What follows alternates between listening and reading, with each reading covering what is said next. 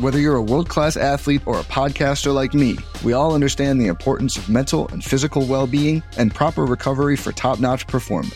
That's why I'm excited that Unifyd Healing is sponsoring this podcast. Unifyd Healing is a new and super innovative global network of wellness centers powered by Energy Enhancement System, or EE System. If you haven't heard of the EE System, you'll want to listen up. This technology promotes wellness, deep relaxation, purification, and rejuvenation.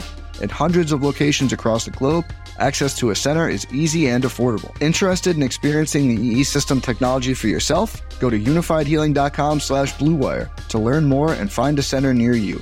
That's U-N-I-F-Y-D healing.com slash bluewire. No material or testimonials on the Unifyd Healing website are intended to be viewed as medical advice or a substitute for professional medical advice, diagnosis, or treatment. Always seek the advice of your physician or other qualified healthcare provider with any questions you may have regarding a medical condition or treatment and before undertaking a new healthcare regimen, including EE system. The Big Bets on Campus podcast. Podcast. Podcast. All right, here we go.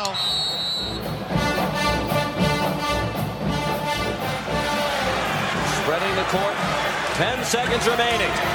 They just got to throw it under the basket, under the basket. It's the Drew for the win. Gone. They did it. A miracle. Legends. Double order. Hit that one from the parking lot. Welcome to the Big Bets on Campus podcast presented by BetMGM. I am Ky McKeon, joined by the rest of the three man weave crew, Jim Root and Matt Cox. Every Wednesday morning, we'll be dropping another BBOC episode, talking all things betting in the world of college hoops. Today's episode, your standard flavor from the three man weave. We got our live dog of the week, our power game of the week, the blowout section, the mid major game of the week, and of course, our spotlight section. Today's spotlight, recent form, you could call it current form of teams across the country. How good have they been since January 15th? About one month ago is the sample size. We'll get to that at the end of the show. As always, we dive first into our live dog of the week section. And fellas, it was crushed last week. Uh, where's my dog? Uh huh, my dog.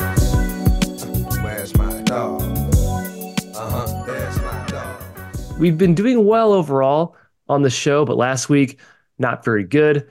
Chicago State failed to cover. We never actually endorsed that one officially, I don't think, but we mentioned it on the podcast. So I'm going to mention everything we mentioned for good faith here. Now, Santa Barbara got smoked, lost to UC San Diego by 20. That was awful. Arkansas was smoked at home against Tennessee, once again proving they are just not that good of a basketball team. Campbell covered for Matthew. Congratulations. Roll Almost got the win over Monmouth. Roll yeah. humps. Yeah, one point loss there to Monmouth. And then, Jim, I'm not sure if Maine covered. They lost by five to Bryant. It was just on the teetering edge of it, I think. I believe they got inside the number, Ky. Let me let me check on that real quick for you because look, we want to make sure we're giving people winners, Mm-hmm. not losers. And there were certainly a couple losers in this section last week. Yeah, they, there were six point dogs, Ky. closing numbers. Hey, Yeah. okay. We'll count that one. Now, of course, we're looking for money line specials here in this section, not just covers, but I'm sure there are many out there that take the spread along with money line or just the spread. Obviously, higher hit rate there, less payout, but that's the trade off, right? Wednesday and Thursday is where we're looking per usual. Just a quick note for the people at home. It's a shame that Miami and Penn State are so banged up because I, I really liked the spot for Miami against Duke. I liked the Penn State spot against Illinois. But with Nigel Pack, his injury status in question, with Kanye Clary kind of murky for Penn State, just No, stayed he's away off the team. off the He's team. gone. His status is known off the team. It's incredibly murky. Staying away Yeah. from both those. I guess we don't know why he's off the team. That part is very murky. Yes. So Wednesday, I got three pretty big dogs for you guys to chew on here and see if you like anything. Marshall plus nine is hosting James Madison. The herd are much better at home this year. They're five and two straight up versus just two and five straight up on the road. That's in Sun Belt play only. They did beat Louisiana also. So kind of a scary one there for Marshall. They're finally home after a three game road trip. James Madison embarks on a four game road trip to end the season, starting with that game. UTSA is hosting South Florida. In my opinion, the ultimate letdown spot for the Bulls here off that FAU win, off the revelation that they're first place in the American now. Holy moly, target on their back. And UTSA has competed at home. They beat Tulane here. They're about a 10 point dog. Who knows it'll be quite 10, but that's a it's a juicy money line enticement, in my opinion. And then finally on Wednesday, Furman goes to Samford. KenPom has this one as a 10 point spread as well. Are the Paladins finally back? We've been doing the will they, won't they dance the entire season. They have the talent. Preseason, they were supposed to compete for a SoCon title. They beat Samford at Furman in game one by 10 points. They can handle the ball, they can shoot, they can defend the three point line. Those are three very key points of emphasis against Samford. And then one last one Thursday, Monmouth at Towson, shorter spread, five point spread. Monmouth beat him game one. I just like their game breaking ability with Xander Rice, the way they can get hot. That makes for a good money line dog. But fellas, I will shut my mouth and I want to hear your opinion on these games or maybe some other ones. Jim. Yeah, Kyle, you shut your mouth. Shut it. Shut, it, shut, your mouth. You're talking to Uh, I'm I'm going with UTSA Meep Meep as a tribute to Mr. Stuckey on this very feed. I like that one a lot. Uh, they also competed with FAU at home, took them to OT. And South Florida, like while they have been winning games, it has not been mega convincing. They've been in a lot of close ones and have been, I'm not even going to say fortunate. They've been sharp in those games. They've made big plays late. They survived that big time FAU comeback over the weekend. And yeah, it, it was the first sellout at South Florida since 2001. Wow. This huge win to secure top of the standings. It does feel like a mega letdown spot. Matt, I love the South Florida team. They're super well coached. Abdurrahim is a rising star in the biz, but I think UTSA has got enough, and the spot is great midweek off of that massive win that I'm definitely back in the Roadrunners. A couple of the others sort of intrigue me, but that's the one I'm officially recommending from Wednesday. Yeah, I am also going to be a runner with you boys here. Just looking at the updated KenPom conference specific statistics, the second ranked league in terms of close game percentage. So I think the hmm. teams that are in the perceived bottom of the basement are much better than not only they're being priced, but their analytic profile. So Wichita, Temple, UTSA, even Rice, Tulsa to a lesser extent. So yeah, I think this game's a lot closer. I mean, we had the overrated chance going 10 minutes left in the second half. I think this South Florida team is going to 1000% be hungover and fat and happy off that big win. And the shots they were making, my God, Selton Miguel and and Reed just like you know like hooks from 30. I mean, really insane stuff. I just don't think it's sustainable the rest of the way. So good value there. I'm also in on Marshall, Marshall, Marshall. I will run with the runners and run with the herd, Mr. McKeon. It's two phenomenal choices by you. I'll get to my third as a closing to this section. I think mm-hmm. it's the, the big, big shebang, but I like those two. Can I comment on Marshall Ky? I I love that you picked out this schedule spot with James Madison. Like the Sun Belt's weird. They've got four straight road games to close the year. Mhm. The one I love, and I hope we discuss it next week, Matt. I'm cueing you. Georgia State as the third one in that. So they're, they're going to be midweek next week at Georgia State. Georgia State's got four straight home games to close the year. I could see that one being where James Madison has worn down some. I mean, if they lose at Marshall, Yeah. maybe this goes out the window. But if they've won those first two the road, Matthew, I think we got to be on the Panthers next week. I think, and they've been playing better. They've won three or four. But I am getting ahead of myself, Ky. Already It's got good. my eyes on February 28th next week. But that's where I'm looking for fading James Madison. it's good to look ahead in these schedule spots. Just one more point on E UTSA, just since we all seem to be on board with this spot here. There is still maybe some regression coming for these two teams. UTSA dead last in three point percentage allowed in conference play this season. South Florida, number one, three point percentage made, number two and three point percentage allowed. While they are really well coached and a very good team, they are getting fortunate shooting splits this season. That's how they are at the top of the conference. It's a combination of things. So I, I can see UTSA hanging close in this game. I will pass it to you fellas for any other recommendations. I know Jim might have one here, and I think Matt has one as well. So start with Jim. Go ahead. Yeah, this one isn't like a big money line price, unfortunately, but I'm going to take Charlotte against Memphis on Wednesday. They're plus five per KenPom. Could definitely see this being three and a half or something, given the doom mm-hmm. and gloom that Penny Hardaway is sending out into the world.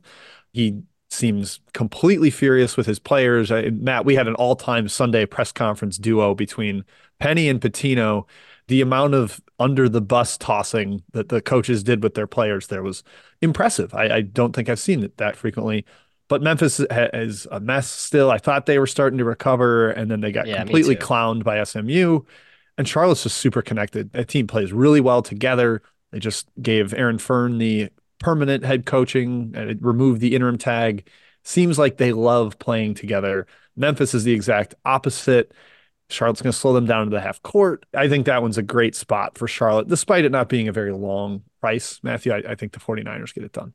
I agree. That's just to keep it simple, right? Like what's going to change in the next you know 48 hours between what we've heard Sunday and what we've seen basically the last few weeks and when that game comes up. I'm going to go uh, to the Conference USA for my third pick.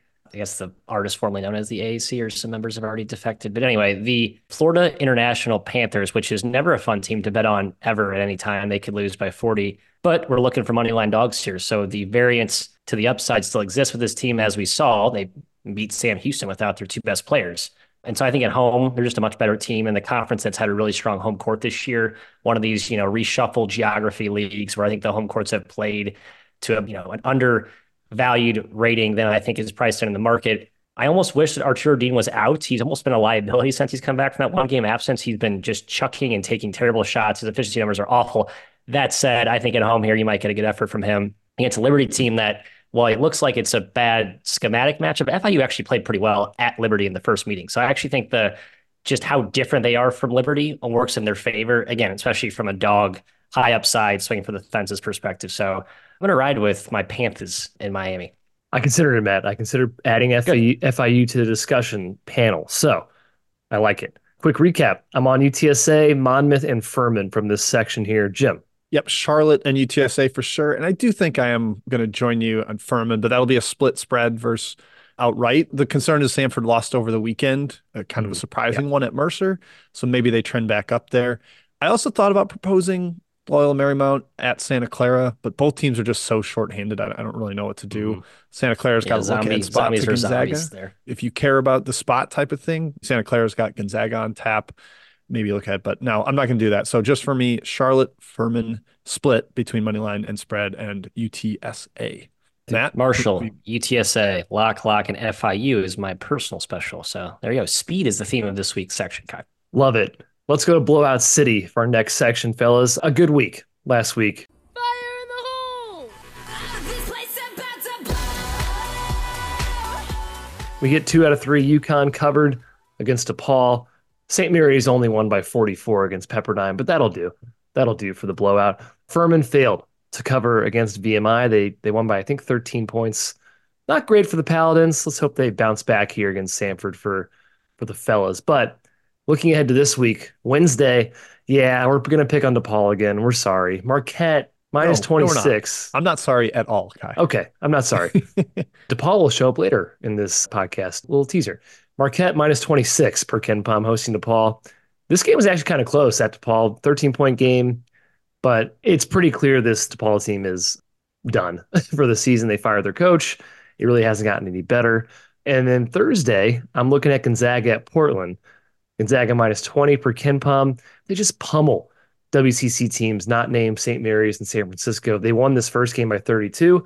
And here's their margin of victories for teams not against St. Mary's, San Francisco in WCC play 26, 27, 25, 42, 9 Pacific. Wow.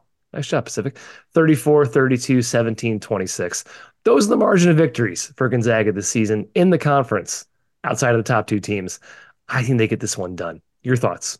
I love both of these, Ky. I think they're really, really good spots and matchups. Marquette coming off the shellacking at UConn how else can you exercise your demons than by facing the demons at home? The last time they played DePaul midweek at DePaul, kind of a sleepy effort, had a little bit of a look ahead to a mm-hmm. revenge spot against Seton Hall. This time, I don't think there's any lackadaisical type of attitude because, again, UConn destroyed them over the weekend. And I think they want to right the ship. I would look at a first half there too. I don't care if it's like minus 16. I think they are up 20 at halftime and they're kind of rolling right away. And then, yeah, Gonzaga is going to score at the rim at will, Matthew, against Portland. You know, your poor pilots coached by your guy Legans, they just got no resistance inside, and Gonzaga can throw big after big at you. Two point percentage is terrific. They know that style points still matter for the at large race, potentially for tiebreakers in the WCC. I'm loving betting Gonzaga and St. Mary's against the dregs of that league. I hate that I don't like either of these. Like I just have this weird feeling that both these are just like annoyingly close if you lay the lay the big big number. Last year I remember Portland lost by 15 at home to Gonzaga in the rematch. And I think this season is so done for them. Like I think if there's any game they're going to get up for and you know maybe shoot the lights out, or Legans has something really tricky up his sleeve, this will be where he pulls it out against a team. I mean Gonzaga is just not that deep, right? Which kind of thought that would play to their favor because they can't actually put in any scrubs. They have to play their guys and they continue to put their foot on the gas. As we saw against LMU, they finished that game with like an 18 0 fork to close. And then with DePaul, they just covered and played pretty well at Providence. We don't I'm gonna say Pro- Providence bad favorite. Providence bad favorite. That's Bad. I agree with that. It is crazy that DePaul is 310th in KenPom. Like again, they are priced like a mid-tier Southland team right now. So it's just it's hard to see the bottom falling out any lower. But certainly with the effort questions that Brady's talked about in the post-game presser, betting on a team that's not wanting to be there is just not really a good recipe for success. Don't catch a falling knife, as Stuckey likes to say, right? That's right. That's that's the strategy. Fellas, good section. Moving on. Power game of the week. But first, BBOC is proudly presented by BetMGM. Use bonus code ACTION when signing up to get up to $158 in bonus bets when you bet $5. For new users in Arizona, Colorado, Illinois, Indiana, Iowa, Kentucky, Louisiana, Maryland, Massachusetts, Michigan, New Jersey, Ohio, Pennsylvania, Tennessee, Virginia, West Virginia, and Wyoming. Terms and conditions do apply. Must be 21 or older. Gambling problem? Call 1 800 GAMBLER. Before history is written, it's played. Before it's frozen in time, it's fought one shift at a time. Before it's etched in silver, it's carved in ice. What happens next will last forever. The Stanley Cup Final on ABC and ESPN Plus begins Saturday. Okay, here we go. Power game of the week. Take it, Kronk. Feel the power. Oh, I can feel it. on Wednesday, and also I stretched the definition of power games, guys. I included a Mountain West and an American game. These conferences are good this year. These teams are fighting for their tournament lives. On You did Wednesday, the right thing. You Thank did the right thing. Kyle. Some of the, the headliner matchups are on Tuesday this week and Monday, so Yeah. we didn't get the best power ones. Indeed. So we have to work with what we got here. So Wednesday, Colorado State is at New Mexico. New Mexico is favored by four. That's per Kenpom. We'll see what the actual line is. Major tournament and Mountain West implications are here in Mexico, really close to that bubble. I'm not even sure Colorado State's that safe. My opinion, Matt, was take Mountain West home teams, but weirdly, the Lobos have dropped two at home at the pit. Boise and UNLV both beat them. Colorado State beat them by eight in game one. New Mexico was four for 11 from the line. They couldn't score inside. What are your thoughts on this game? Donovan Dent did not look like himself in his, I guess we'll call it return. He didn't really got hurt on the very last play of the game, the game prior against Nevada, was dicey for that San Diego State game. And he has been kind of the engine all year for this Lobos team, but had six turnovers, three of 10 from the floor. He just, you could tell he was sort of out of sorts. And that really put New Mexico behind the eight ball. And against that you know, vaunted front line, just not a great matchup. But again, they're at home. I think he's healthier. He plays much better here. Jamal Mashburn has been playing little bit better, but man, even two points to follow up his awesome heroics at Nevada. That's just the problem with this Lobo team. It's been too Jekyll and Hyde, but I think at home you get the Jekyll and not the Hyde. I like the Lobos here. I feel like the Mountain West has been extremely spot based, where like if Mhm. you're Yeah, kind of zeroing in on the the buy low home team coming off the loss, fade the sell high road team coming off the huge win. It's been a pretty good trend to follow. Colorado State just smoked Utah State at home over the weekend, beat them by 20. I do expect, I feel like all these these spots have been bet. So if it's minus four at KenPom, you'll probably see minus five and a half Yep. in the market. You'll have to pay a bit of a premium. But I do think I'm willing to do that. I, I, I think New Mexico's got the guards to hang with Stevens. They've got a, enough interior scoring. The pit's a great, great environment. And again, the spot you've got the the buy low New Mexico, sell high Colorado State, extra day of rest since they played Friday. I'll stick with the Lobos guy. I agree. I like the Lobos too here. Should have the turnover edge. Obviously, big spot for them. You guys mentioned the spots. Leaning towards the Lobos here. Yeah, the premium will happen. I can see this one getting up to six, much like how Colorado It's State. seven. It's probably minus seven or something stupid. Yeah. It, it might be. I mean, Colorado State was minus six against Utah State, which seemed big at the time. Obviously, they blew them out. Didn't matter. Yep. And that was four at KenPom. I think San Diego State was four at KenPom against New Mexico, was six on Yep. Friday. Like th- there's just clearly that that market is pushing that angle. Betting is tough in college basketball this season. Yes.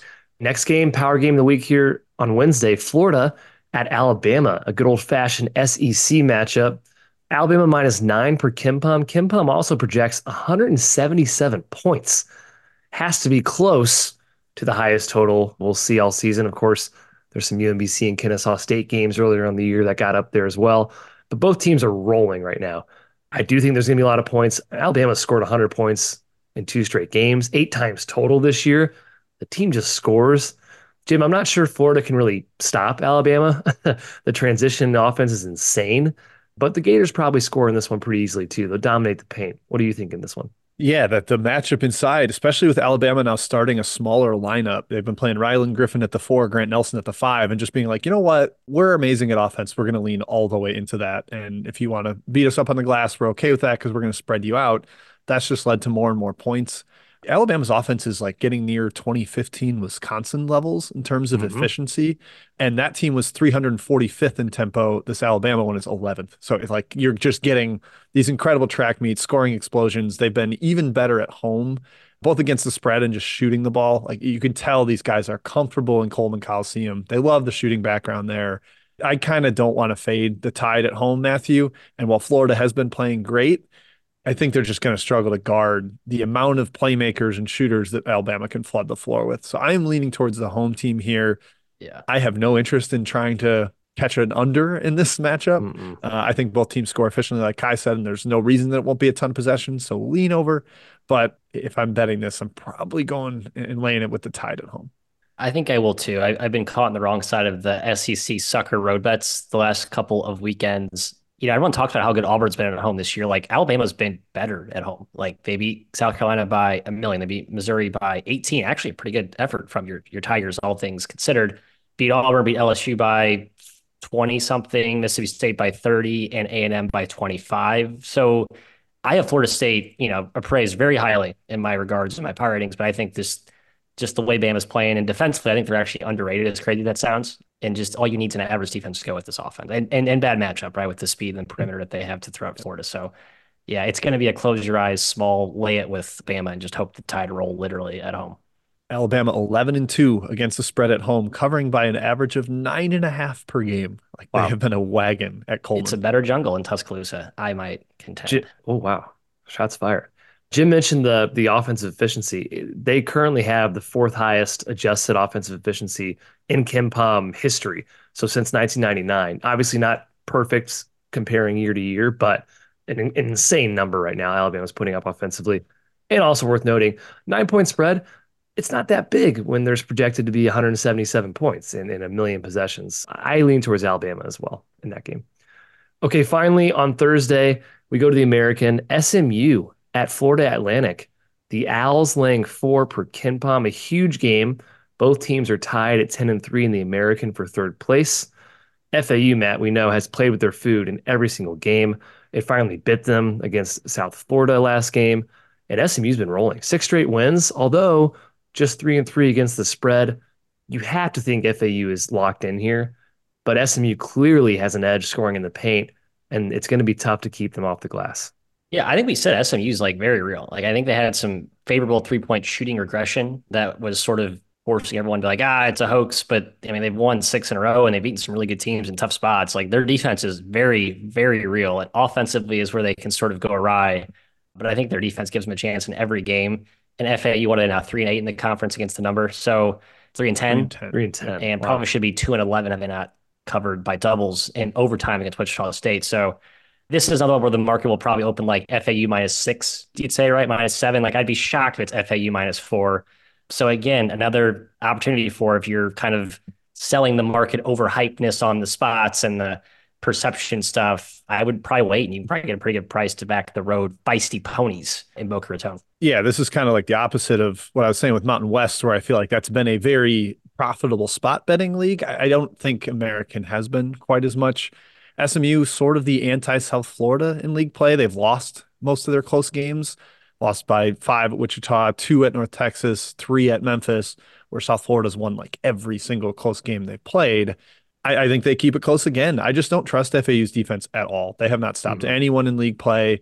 It seems like they wait till the second half to try to turn it on in every game, and it just doesn't work that way. Coming off the loss, maybe that's a like like we said, the spot is there, but SMU is just too physical and they're almost as good as Florida Atlantic at this point. So I lean towards the dog, especially if we get the inflated price like Matt was talking about. Yes, very spread dependent. If it's four, I, I like FAU. The wake up call hopefully was there for them against USF. They're the more talented team, and no one has really stopped them offensively in the American. I, am not sure SMU can either, but yes, their defense, FAU's defense has been a sieve. If it's a seven point spread, for instance, don't feel comfortable laying that. But I'm hoping the Owls get back at it. We, we love our Owls, guys, the burrowing Owls. Okay, that does it for power games of the week. Now we go to the mid major games of the week. We've got two picked out for you today on Thursday. Grand Canyon travels to Tarleton State. Grand Canyon minus four on the road. Tarleton, guys, if you haven't been paying attention out there, oh, they've won six attention. straight. They've covered six straight. They're second in the WAC, and a win here puts them like roughly one and a half games back. I was trying to do some cool standings math, but I think that's where they'd be at. But Grand Canyon is legit. 24 and 2 on the year, a legitimate at large chance for them, just based on that gaudy record and, and how many chances they have to lose the rest of the year. They dominated game one. Tarleton 0.79 points per possession in the first game, four in every area, 74 to 48. Grand Canyon Jim has just such a big edge on the glass here. You're talking best offensive rebounding rate versus worst defensive rebounding rate in the WAC. Can Tarleton even hope to keep this one close? I think they can. They just seem really feisty. I mean, they've got a bunch of big playmaking wings. I'm sure Matt will dive into that more. I know he's watched them with the eye test a little bit more than I have. The WAC is so strange because they've got like that KenPom adjacent seating mm-hmm. thing where Grand Canyon's like, I think they could lose out and still be the number one seed. But Tarleton's still in the fight for the two seed. Like because you factor in all the non conference stuff, they have plenty of incentive to continue battling and trying to stay on the opposite side of the bracket from Grand Canyon when you get to WAC Vegas. I think there's enough here, Matthew, despite the clear disparity on the boards, the massive edge in like high level guard playmaking for Grand Canyon, but there's some mismatches on that Tarleton team. And I think that's how they've thrived pretty much throughout the, the league play here. So I, I, think they can hang, but I'm not willing to to back the home dog here. Does this this one's going to be a stay away from me? I'm going to back it. I'm sure the number will be too short because of how well Tarleton's play. They played too well for me to get a good price in this in this rematch. But I think the what makes them so unique is what screwed them in the first match. But I think the sheer size just just overwhelmed Grand Canyon, overwhelmed Tarleton in the first matchup. I think at Tarleton, just a different type of game. I think they counter with their basically interchangeable six six horde of linebackers, Keandre Gaddy, and my favorite is Emmanuel Innocenti, the uh, Italian freshman who's just like an absolute tank at the point of attack on the ball. I don't know where they find these guys, but like this is like a real talented team and like the most skilled team that they've had there. It's like kind of has the cockroach vibes, but with some skill and upside it's been absolutely deadly in this conference. Now we'll find out, Ky, if just the the size is truly the kryptonite in the rematch. But I love the spot. Got a week off, and Jim's right. All the incentive to play for this with the WAC seating stuff. They have solidified their spot in the WAC tournament, but the seed is still very far from certain. So yeah, I'm right with my Texans. I think I've I'm the eye test lured me right in. I'm just in on this team. I just think the fouling, the fact that Grand Canyon lives the line, Tarleton will put you there. Home whistle. That's what I'm hoping for. The rebounding splits. to Tarleton's favor, they beat Grand Canyon by 19 points last year at home. So they have done this before. It's not crazy to think about. I just think Grand Canyon's amazing this season. So I lean towards Grand Canyon. Again, we'll see what the spread is on Thursday. Okay, Friday ends our mid-major game of the week section. Yeah, we're dipping our toe on Friday because it's a great one. Yale at Cornell in the Ivy. Cornell minus two in KenPom. The winner will lead the Ivy outright for the time being. Yale won game one by just two points. Cornell led by as many as 15 in that game. Yale won that game despite shooting three for 14 from three, but they were 21 for 27 from the line and they grabbed 50% of their misses. Jim, do you see a second win for Yale and a sweep of the Cornell Big Red? I'm kind of guessing Cornell gets them back here just with how they, you know, how that game played out and kind of the better and deeper backcourt that they've got. I would imagine Danny Wolf has another huge game in the paint. Mm-hmm. He can eat inside. He had 25 and 10 in that one. But Yale's got to take care of the ball, man. That's Cornell can can bother you with it. Yale had 13 turnovers at home. If that goes up on the road, that's a real issue. Bez Mbeng is a terrific on-ball creator, but he's kind of the only ball handler. Mahoney and Poulakidas are more shooters.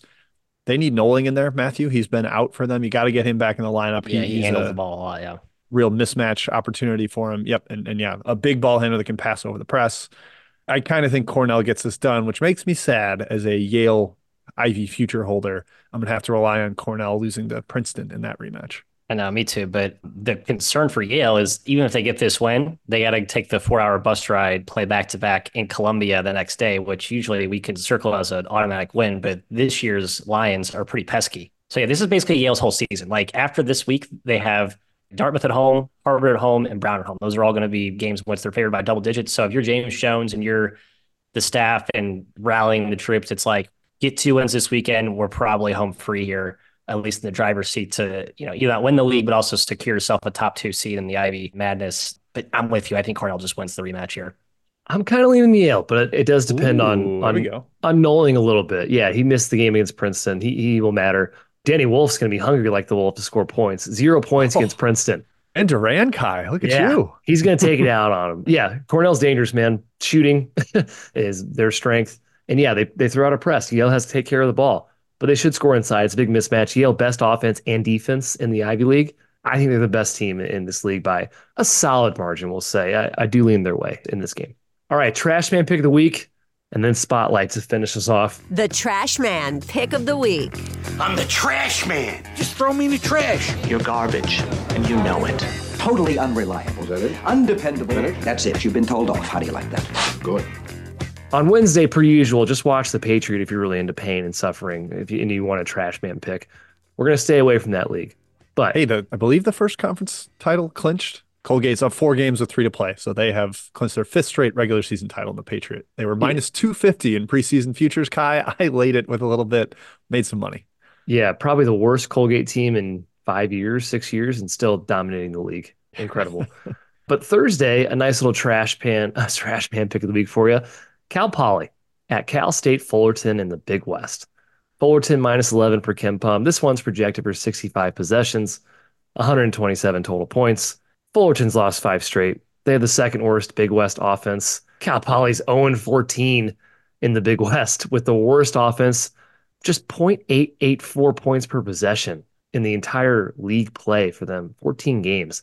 They also have the worst defense. Game one, Matt, 54 to 51 in favor of Fullerton, 61 possessions. It's going to be gross. I'll tell you what, double digits seems a bit high considering how many possessions this one plays to and how impotent Fullerton's offense is.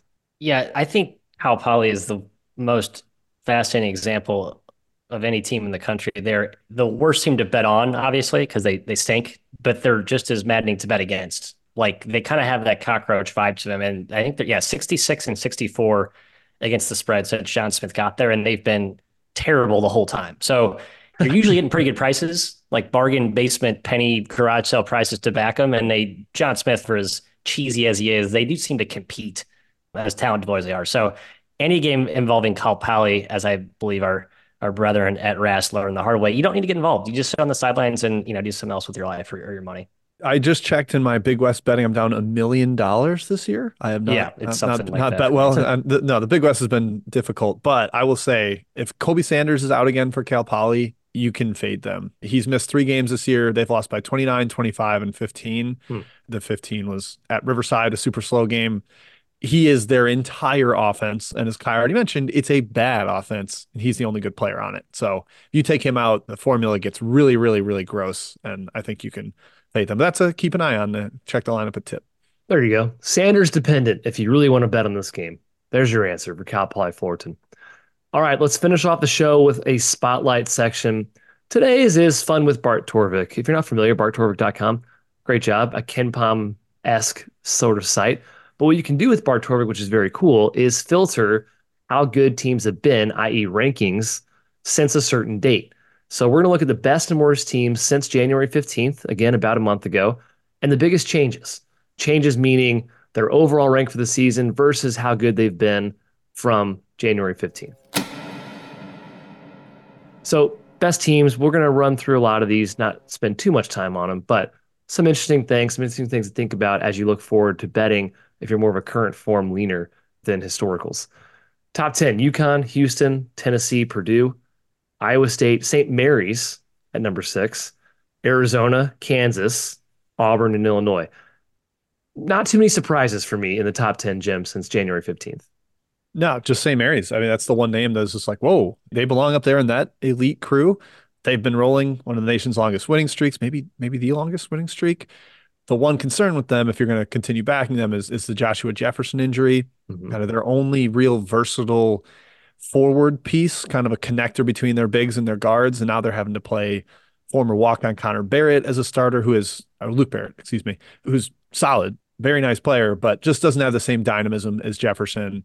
And without him, it's it's maybe a different team, but they're just so sound defensively that I'm not like rushing to the table to fade them either, considering Randy Bennett's got him firing on all cylinders. I'm glad they're back, Matt. I'm glad St. Mary's is back. They're back. Mason Forbes coming out party. That was my really okay, profound you. take I had to get in there. Thank you. Just some notables about the best teams since January 15th that I think are interesting to point out. Wazoo, Washington State, the number 13 team in the country the last month. Florida, number 14. Northwestern, number 20. How about that? And UCLA, the Bruins, number 25. Mick Cronin making a late push here at the end of the year to try to get into that tournament. We'll see if they can do it. The best mid major, best true mid major is Drake at number 31. It's not Indiana State. They've actually fallen back after the last couple losses, unfortunately. And then Drake VCU, lurking in the the at large discussion too, Ky. Yeah, they, are crazy. legitimately like right on that cusp, first four out, kind of next four out area. Let's get two Valley teams, Drake and Indiana State. Put them both in, please. And then VCU 38 since 115. Matt, you like Wazoo, you like Florida. You're starting to like UCLA among those Mhm. teams. Yeah, I finally backed UCLA against uh, Utah, and that was just a tough one to to take there. But yeah, they, if Sebastian Mack would stop elbowing people in their trachea, they actually have a real chance here to make a big push in the Pac-12, which means nothing big picture. Like it's at large is pretty much completely shot for them. And but hey, maybe in a Pac Vegas. What are we calling it, Jim? What, what's the nickname for Pac-12 Vegas? I don't the know. The final Pac swan song of the week. Yeah, exactly. Yeah, the- I think there'll be a tough out in that. I can see UCLA squeezing into the field as an automatic 12 seed and then just being a thorn in any five seeds side for sure. Yeah. the defense looks like I watched the first game of Maui and they defended the crap out of Marquette and was like, oh my God, how do you score against them? They're everywhere. They're athletic. They're strong. They've got the Cronin toughness. And then that just kind of waned and they were horrific offensively for so long. And now Dylan Andrews is playing well at point guard. You add that to, to some of the other defensive ingredients that they have. And it's like, oh, yeah, this team's competent. Ky Northwestern, real quick. Yeah. They've kind of maintained it a little, even with Ty Berry going out. The shot making's been mm-hmm. great. They just won at Indiana. Nick Martinelli's been really good. Barnhizer's been terrific. I've been impressed of how they've kind of lasted despite losing seemingly one of their, you know, top two players, major shot creator and Berry. I think I would love a Northwestern versus a Mountain West team matchup in the first round of the NCAA tournament. I'm already craving it. Yeah, Chris Collins. Good job, man. Good job this year. Oh, I didn't know tracheas could break. That's my uh, Jason Statham, Sebastian Mack. Transporter? I forgot. What is that from? Honestly, I think it is Transporter. Yeah. yeah, it's all the same movie. Okay, let's look at worst teams really quick. No need to dwell on these teams. Just wanted to point it out. So the worst team since January 15th, Tennessee Tech, Lindenwood, IUPUI, who just lost to Detroit. Congrats, Detroit, on their first Division One win of the season. Coppin State and then Mississippi Valley State is the worst team in the country. They've been the worst team in the country pretty much all year. They're still winless. The poor Delta Devils. Shame. It's a real bummer that they're not even trending up. They're just No. continuing to be residing at 362 in every standings page. It's sad times down in Itta Bena. Very sad. Some notables here. DePaul, we mentioned they were 310 in KenPom. They are 314 since January 15th in Bart Torvik. That is, like Matt said, a Southland team, basically, which is just so sad for Chicago's Big East team. Kennesaw State, 310. This team was really good to start a Sun play and pretty feisty in the non con. They've really fallen off a cliff the past month or so. And then Radford. I mean, the Big South is weird this season with Radford and even Longwood, who's one of the biggest fallers in the next section, just tanking this year. I, I don't really understand, Jim, what's happened in the Big South. Yeah, Radford alone in last in the standings right now, just three What? nine. It makes no sense to me. It's got a fairly talented team. I thought Darris Nichols did a really good job last year. They've had a couple guys in and out, but only missing like one game. It wasn't as though they've had some extended stretches of absences. So I, yeah, very very shocked to see them all the way down there. Mm-hmm. All right, let's go. Biggest and notable changes from the overall ranking to the past month. So the biggest fallers, we'll start pessimistic first end the podcast on an optimistic note. Penn is actually the biggest faller from their current standing at 204 in Bart Torvik, 287 since January 15th. So the Quakers kind of bowing out quickly. Clark Slajchert, I believe that's how his name's pronounced. Him being out's been a huge deal for Penn. He's the best player. So a little bit of a pass for them. San Jose State has gone from 201 to 283 in the past month has been playing the 283rd ranked team. Longwood is on this list, 191 to 266. St. Thomas, our Tommies, looked invincible to start summit play. They have really fallen off the 221st ranked team since January 15th, 147 overall. And then Radford, like we discussed, they are currently 294 since January 15th, 228 overall. There's really good coaches here. Good Steve coaches. Johnny, Weird. I just Tim gonna say, Miles, yeah. Really Griff good coaches. Aldrich, Johnny Tauer. Like you can point to injuries a little bit for some of them, but there's some very, very surprising names here for teams that I would expect to get better as the year goes on and instead have trended down. So I guess that goes to show you that, you know, nothing is infallible, even even coaches with great track records. And I'm looking at at least, I would say Longwood, Penn, St. Thomas, Radford were not overachieving to start the year. I think they were all expected to be close to the top of their leagues, and they just haven't lived up to expectations, which is strange. Some notables here, some followers, Matthew, Utah. Oh no. 42 overall, 106 since January 15th. They look like they are petering out of the tournament picture pretty darn quick. Oh, th- thank God they got that one at UCLA, Matt. I know you lost a bet, but I want the Utes in the tourney, and they I needed did too. that one. I was happy to see it. Speaking of the Pac 12, USC, 102 overall, but they're 155th since January 15th. That's a lot of talent on the roster. I know they had some guys out, but uh, Andy Enfield, not a good look, Jim.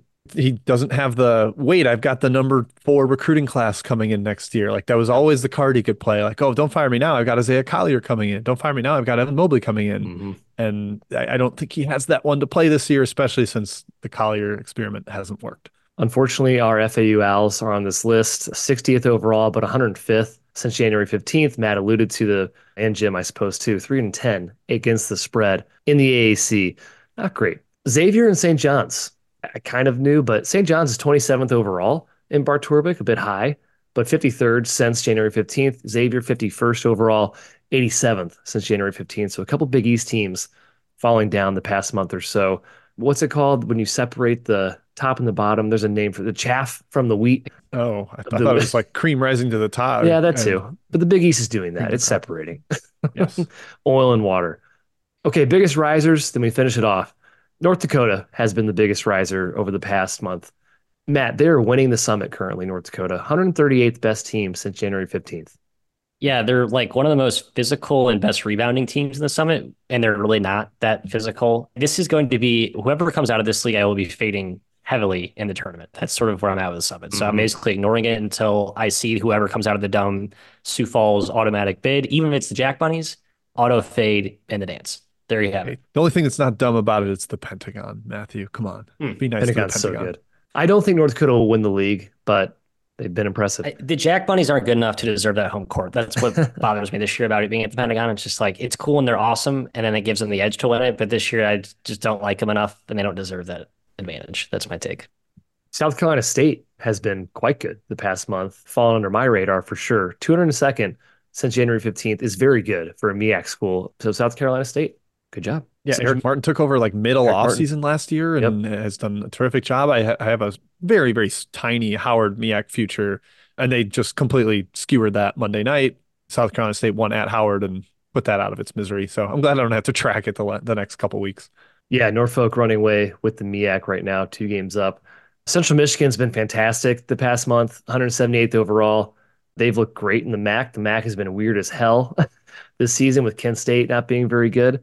So kudos to them. Rider, a team that was picked to win the Metro Atlantic by many this season, is finally showing up a little bit. 158th in the past month. And then UMBC finally maybe defending a little bit better. I don't know, uh, playing a little bit slower tempo and not running with their heads cut off. 207th since January 15th, one of the biggest risers in the country. Some notables to end the show. We talked about UCLA already. Yeah, 25th in the country since January 15th, 87th overall. The Bruins are coming. Look out. Couple American teams, guys, we can discuss real quick. UAB, 115th on the season, but 57th since January 15th. South Florida, 63rd in the past month. South Florida, we talked about, Jim. I don't buy that they're going to keep winning the rest of the way. They're a good team, Yeah. but I don't know. I think I saw D1 Docket, good follow on Twitter. He tweeted like since January 1st, American performance in South Florida was like sixth, and yet they Mhm. are alone atop the standings. UAB was ahead of them. I buy UAB trending up. Yaxel Lendeborg, Ky, Yeah. the Yeah, monster, monster. JUCO transfer, just a beast on the glass. Every year, Andy Kennedy teams are terrific up front and, and on the offensive glass. Lendeborg's been a perfect match for player and coach there. I think they are a definite threat to win that tournament come March. It's a really good league. We said it all year. It's a very good league. Bet this league in the postseason. There you go. Another free Yeah. betting angle from me. That is a good betting angle, man. I think they'll do very well in the postseason. UAB, I thought would And I- compete. yeah. NIT included. Like I, I think they'll Yes. be. It's like Yeah, last year when the other one. CUSA ran through NIT. I think the American do that in the NIT. Yep. And then two power teams. So Virginia is actually 27th since January 15th. I don't know if everyone saw the game last night, though. Virginia Tech, Virginia. It was a beatdown. The Hoos had 0.66 points per possession, all but ending my crazy parlay that would have paid out a lot of money if they won the ACC. Rest in peace, Virginia. They'll make the tournament, but they won't be very good in it, I don't think. Matt, I don't don't like buy this team. And then finally, Wazoo, Washington State, 13th best team. We talked about it already uh, since January 15th. Kyle Smith, get in my tournament. Second place in the Pac 12 right now. Yeah, could have been a power game of the week on Thursday. Washington State Against at Arizona. Arizona. battling for for top of the Pac-12 there. I have a lot wrapped up in Arizona futures, mm-hmm. both in parlays and straight up. I hope they get it done against the Wazoo Cougars, sadly. But like you said, Ky, get all the way in my tournament. I, I think their resume stuff is getting stronger and stronger. Predictives are trending way up as you're you're mentioning here, playing like a top 15 team. The team's just good, and Kyle Smith should should get all kinds of credit and flowers for what he's done there. Yeah, Kyle Smith's fifth year, finally looking like a tournament team. Be the first tournament since 2008. That was Tony Bennett, Sweet 16 team featuring Kyle Weaver and NBA player Aron Baynes. So it's Oh, it's yeah. been a while. Been a while for Wazoo. That does it for us, fellas and, and people out there listening. Join us next week, same time, same day for BBOC, Big Bets on Campus. Thank you again to BetMGM. Enjoy the week and the weekend of hoops, and good luck on your bets.